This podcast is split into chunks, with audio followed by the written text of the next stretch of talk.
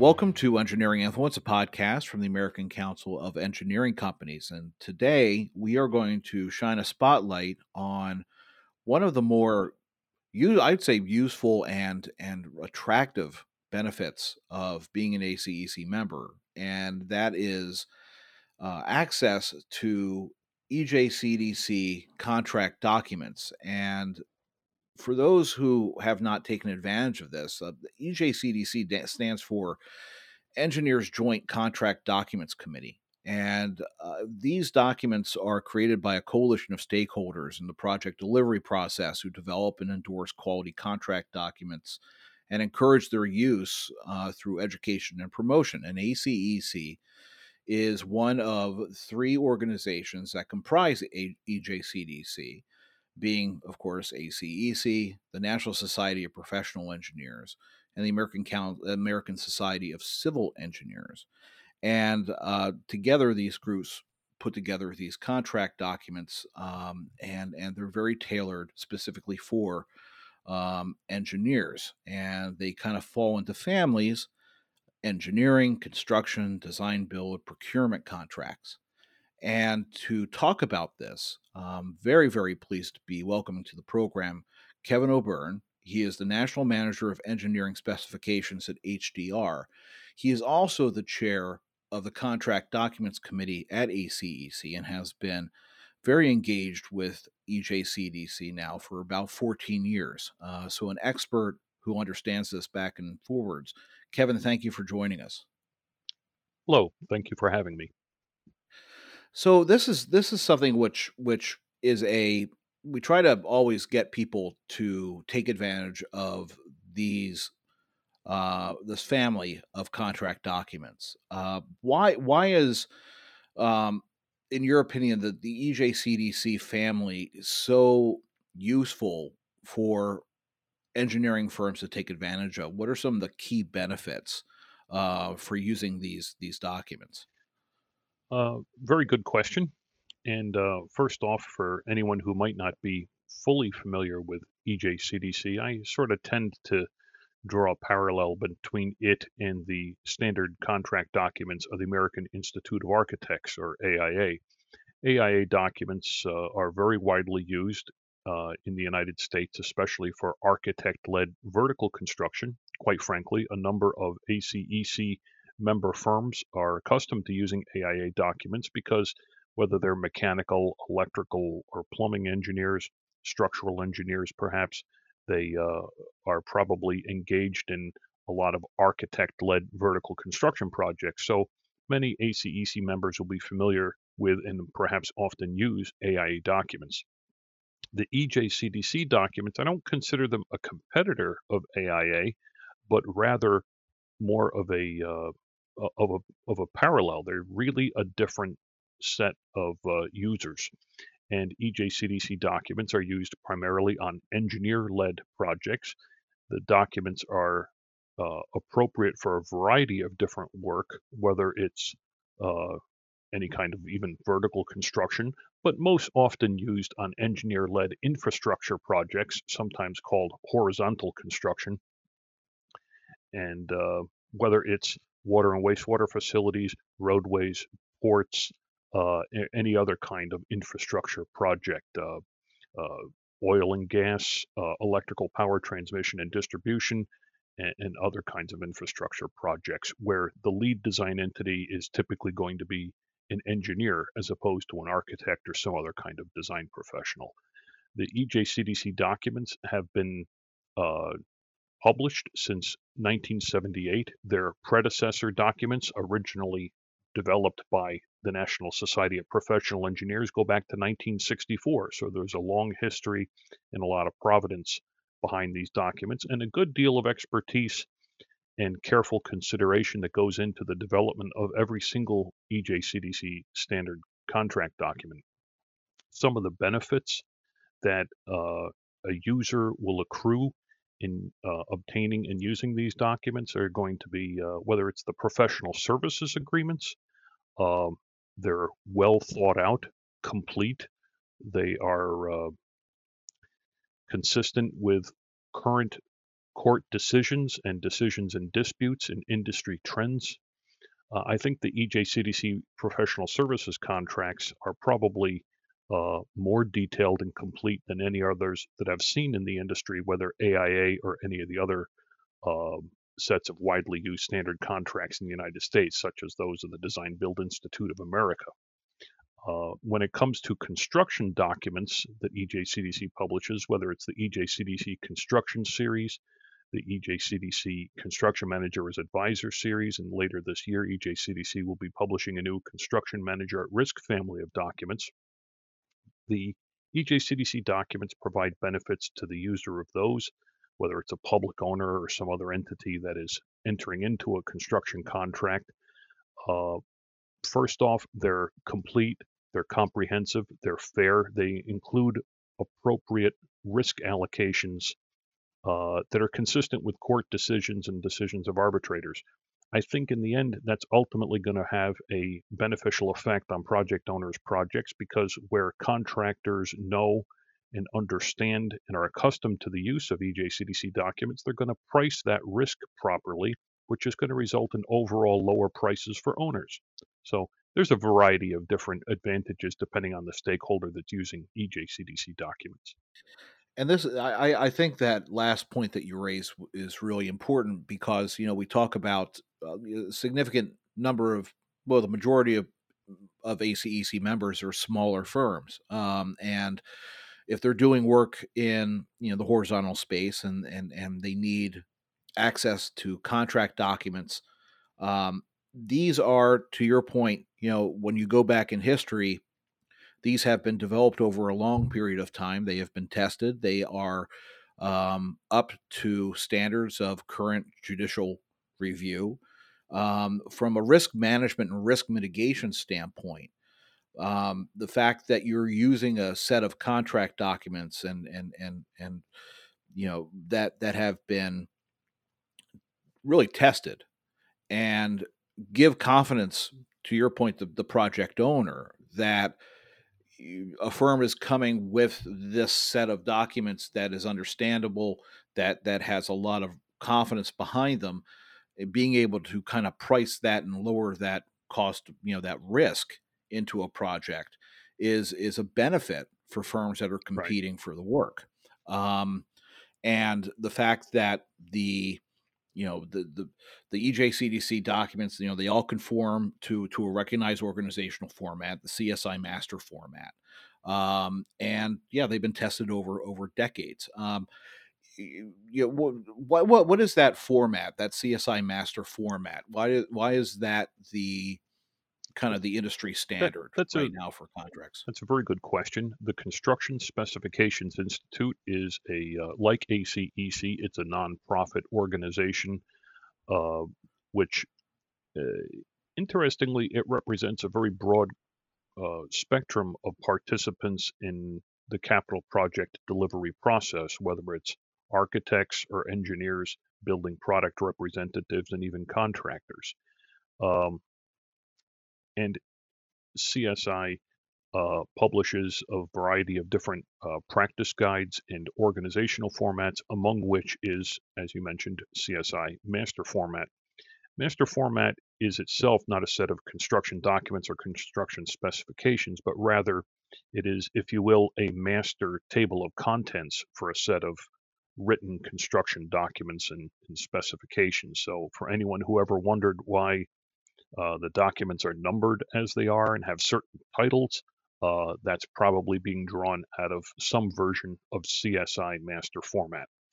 And so uh, EJCDC documents do try to uh, conform uh, reasonably closely with uh, CSI master format. And again, I mean, this is all coming in a in a in a package that is you know editable in Microsoft Word so it's not something that you need any specialized equipment for but you have this you have this all all, all of the history you have that standardized format you have all the the, the numbering um, that allows a firm to quickly edit and utilize these contract documents for specific projects. So it's it's almost a one-stop shop where you have reliability and confidence built in, take advantage of these contract documents and, and, and, feel confident that you're that you're not going to have to worry about anything down the road. And another important thing about EJCDC documents, when one thinks of uh, uh, if you you perhaps put together an organization chart of a capital project. Of course, the top mm-hmm. of that org chart is going to be the project owner, the one who's got the problem that needs to be solved through some kind of design and construction process and the owner, uh, if we're talking about traditional design bid build, for example, the owner will enter into one contract with a, a design professional, here we'll call it the engineer, and a separate contract with a contractor. Well, the construction contract between the owner and the contractor has a whole bunch of third party obligations in it for the engineer uh, to make sure that you have a, a project that is implemented with the fewest headaches possible and uh, the best amount of coordination, you want to make sure that your separate prime contracts that the owner is awarding, one to the engineer, one to the contractor, are coordinated with each other. So one of the things you get with EJCDC, if you use, uh, for example, EJCDC E500, the owner engineer agreement for professional services, the engineer's responsibilities uh, in the in the scope of services in that contract are well coordinated with the engineer's third-party obligations in the mm-hmm. owner-engineer construction contract of C700 standard general conditions. Yeah, I've seen many non-standard or unique to a particular project owner or unique to a particular consulting engineer uh, professional services agreements or construction contracts where uh, the the professional services contract and the associated construction contract were not well coordinated with each other, which led to quite a bit of headaches during the construction process and sometimes mm-hmm. uh, some budgetary grief for the consulting engineer, unfortunately, where you know perhaps the owner might say, uh, well, if you want to continue to do a bunch of business for me, I know that this isn't in your scope, but it says so here in the construction contract you prepared, and you'd better take care of that additional yeah. element of, uh, even though I'm not going to necessarily go to bat for you with my board to get you the compensation. So having a coordinated professional services agreement that's consistent with the responsibilities in the construction contract, I think is very important for consulting engineers risk management. And EJCDC no, documents provide that. Yeah, it, it really does. I mean, it does provide it, it, it equals the playing field. Really, it, allows allows firms of any size to have that protection built in by using this this this you know family of documents. Over the past uh, 15 or so years, I've done detailed re- risk management reviews of at least 100 to 120 different public owners' uh, non-standard construction documents, and some of the provisions in there uh, may depart quite significantly from the normal uh, language or risk allocations of EJCDC yeah. or even AIA documents. Of course, in many cases, at least some of the more memorable, memorable terms and provisions are things that I think I think somewhat understandably, when you look at it from a certain viewpoint, try to slant the playing field more toward the owner. The, you know, the the owner's attorney who drafted that contract is trying to protect their client.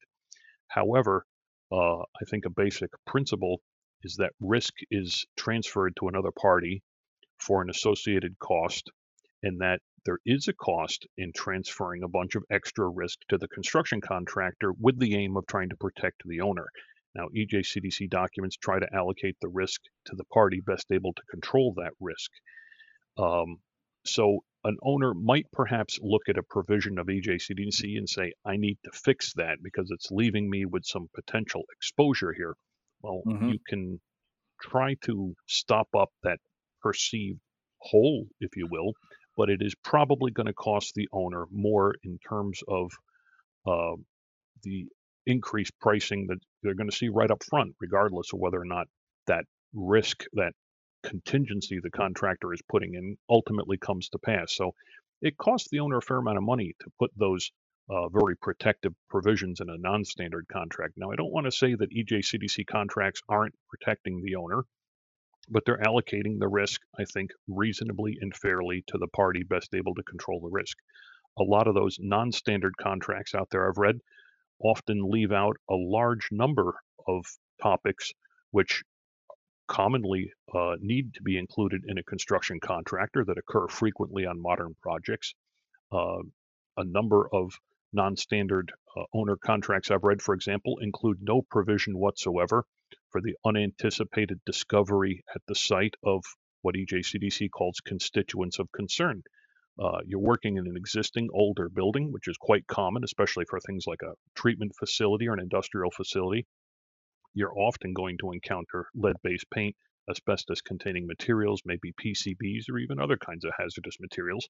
EJCDC documents clearly and fully set forth uh, risk allocations and responsibilities of the parties uh, for when that happens.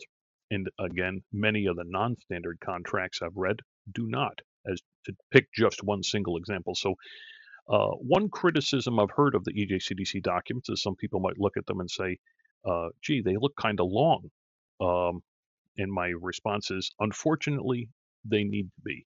They're, they're also written uh, to be readable. Uh, so uh, they're not written in legalese. They're written with enough uh, margins and white space to make them reasonably readable. I suppose at EJCDC we could make smaller margins and tiny print and reduce the page count if that's what some people are really looking for. But the fact is, is that they're a complete set of documents written in what's pretty much plain English and hopefully reasonably easy to understand, rather than a bunch of uh, legalese.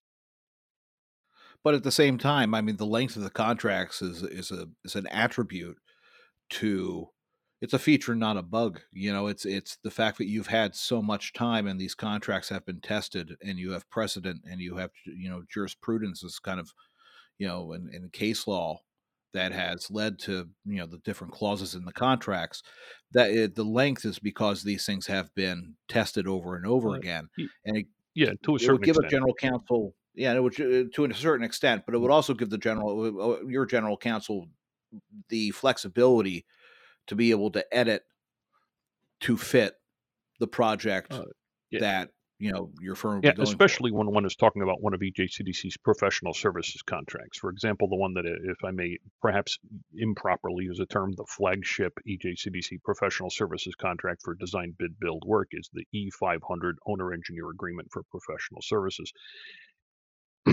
And it is a fairly lengthy document because it has uh, many different alternative provisions in it for different forms of compensation. Of course, when you buy the document, look at it and say, gee, this has a, a considerable page count.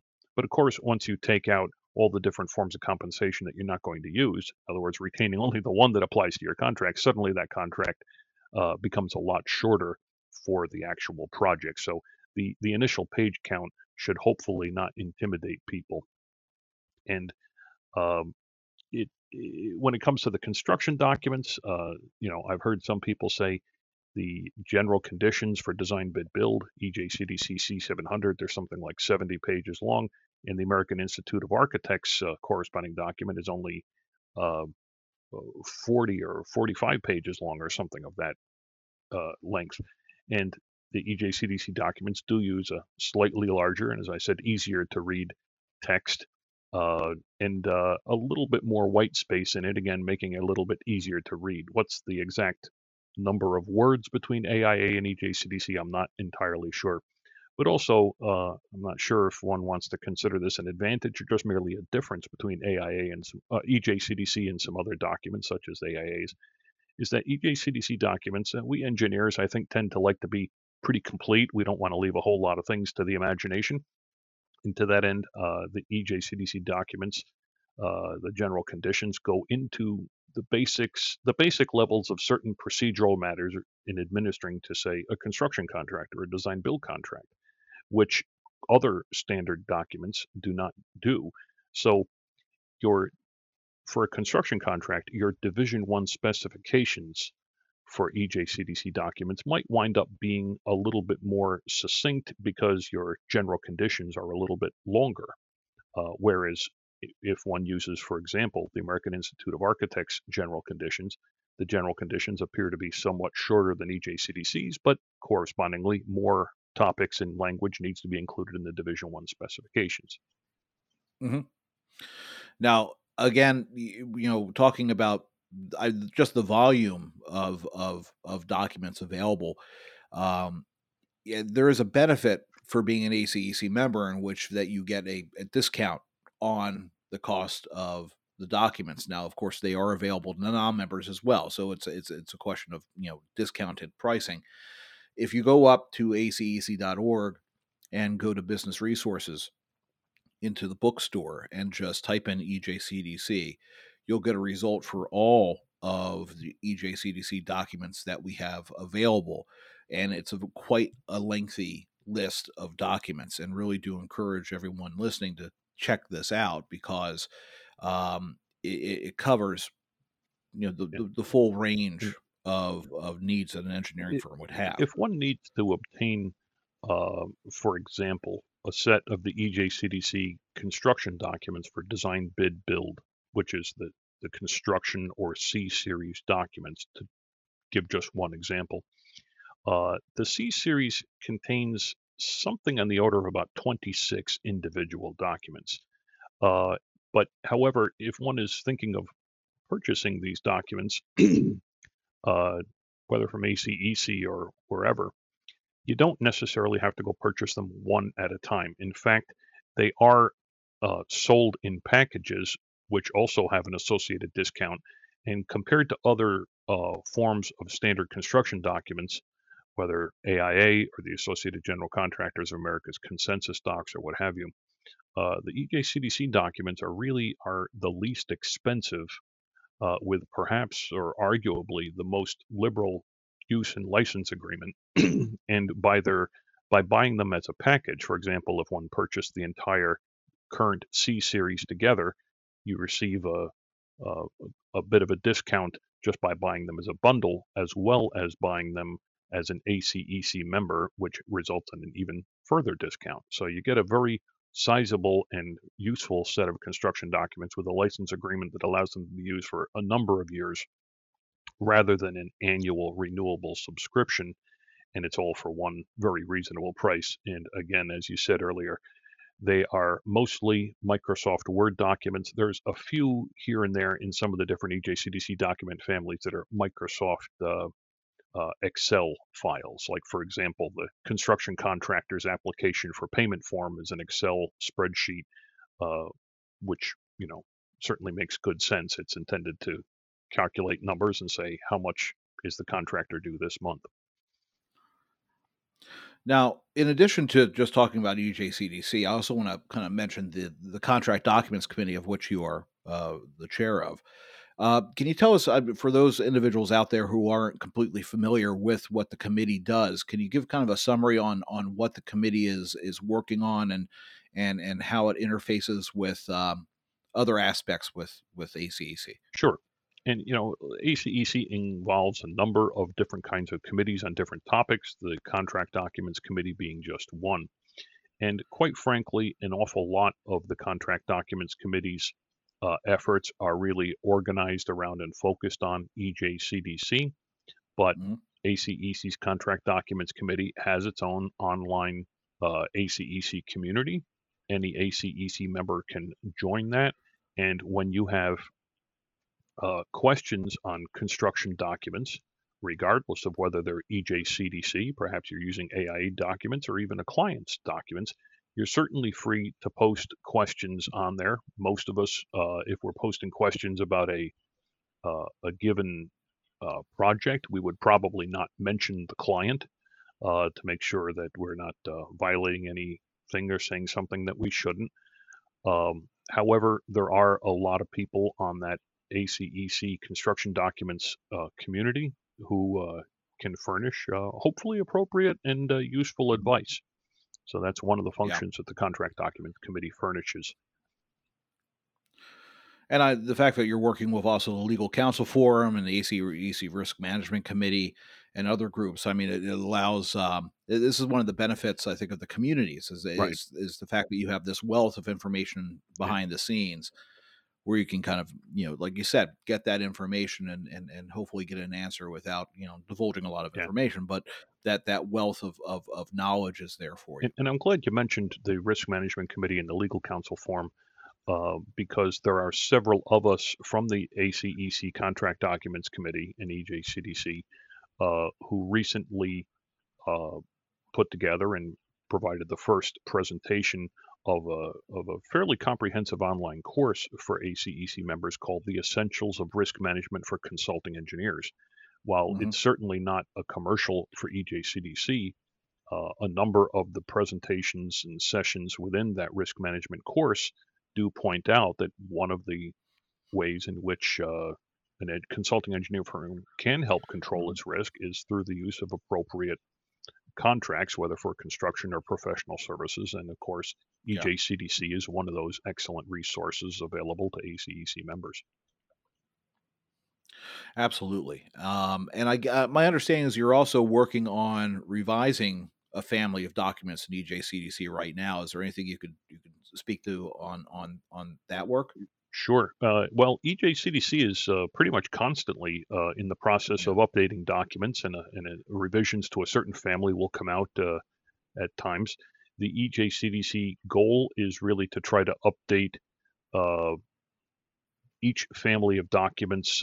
Well, the goal is on a five year basis. Sometimes it's six or even seven years. Once in a while, on certain families, it could even be a little longer.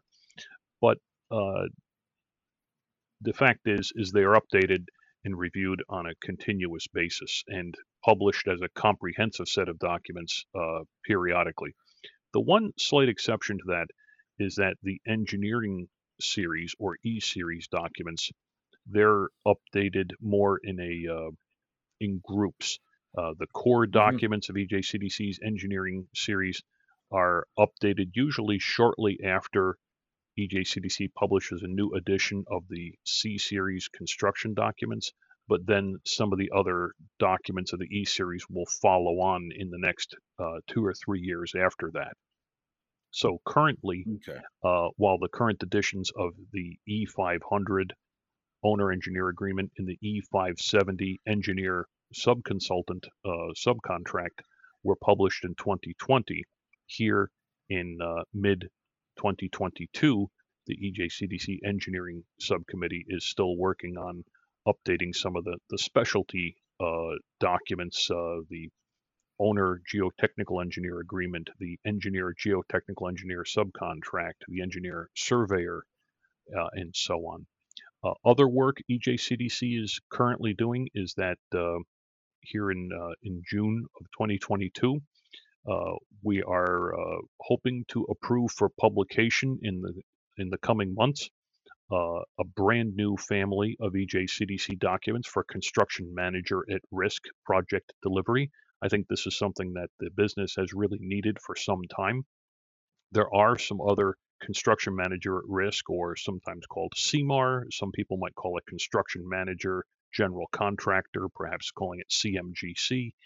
The American Institute of Architects calls it construction manager as constructor or CMC. They all are mean the same thing. Uh, EJCDC is calling ours construction manager at risk or the CMAR series. And uh, uh, the effort to prepare that document, those documents, has been considerable. But when it is published in uh, later on in 2022, it will be a complete set of documents that will uh, cover not just the owner construction manager at risk contract, but also what's really the heart, how CMAR projects are truly different from design bid build, how the CMAR is procured, right? Because the owner is going to be hiring uh, basically their contractor based more on qualifications rather than price.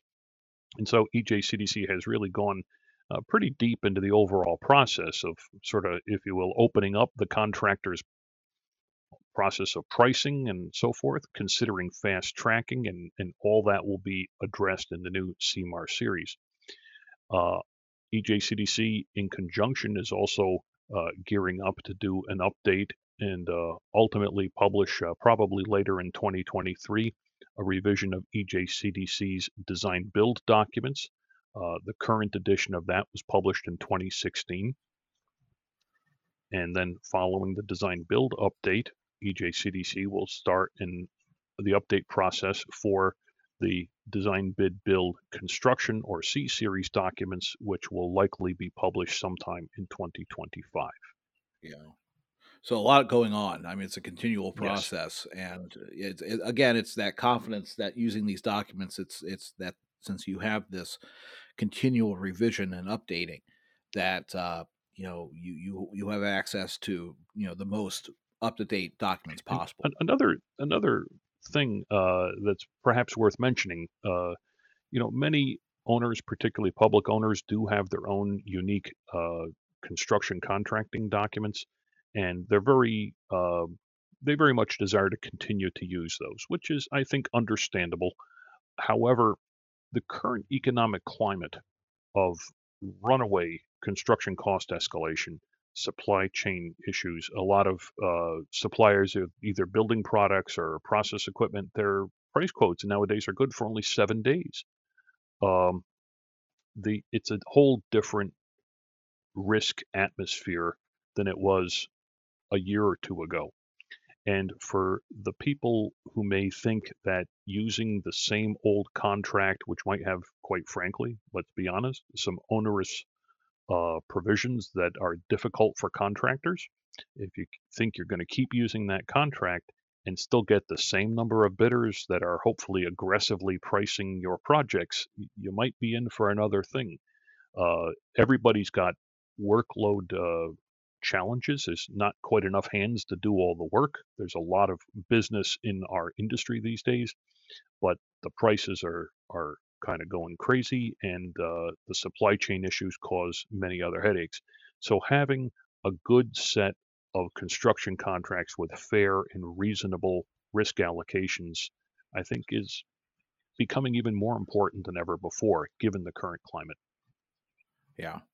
Well, there's a lot. I mean, there's a lot here uh, to cover. I mean, I'd love to have you back on um, later in the year and kind of see where things are um, with the contract documents and and and to see what what um, you know how how those revisions have been have been going. Um, but I, I, encourage everyone out there to take a look. Uh, EJCDC has its own website, of course, ejcdc.org. Um, and then you can access all the documents on our bookstore at acec.org and, under business resources. And as a as a small plug for the EJCDC yeah. website, there's some additional resources on there, completely free for anyone that cares to go to ejcdc.org. There is a blog of some uh, mm-hmm. interesting and hopefully useful uh, articles, as well as yep. uh, three times a year when EJCDC meets, the EJCDC Legal Counsel uh, prepares a summary of uh, recent cases and court decisions of interest. So for anyone that and, is and, a little interested yeah. in how do you know how do these how do courts and arbitrators really interpret these documents? Um, you can see typically three times a year a summary of about seven or eight different cases prepared right by EJCDC's own legal counsel, written in plain English, so it's easy for consulting engineers to understand. Yeah and, and as well as uh, a state and federal legislative review, uh, which is also beneficial. Um, so it's it's a lot of a lot of good information up there on that website, um, including a, also that that knowledge base that you have in, in addition to the blog. So um, there is a lot there. Uh, Kevin, really, I, I, really appreciate this. Has been a great dive into into EJCDC. It's something which we've been meaning to get to and and really again make a you know get out there more uh, make sure that people take advantage of it so i really appreciate your time and expertise today thank you very much for having me it was great to be here wonderful and again this is uh has been uh, kevin o'beirne he's both uh, with hdr and is the chair of the contract documents committee at acec talking about the ejcdc family of documents and this has been Engineering Influence, a podcast from the American Council of Engineering Companies. We'll see you next time.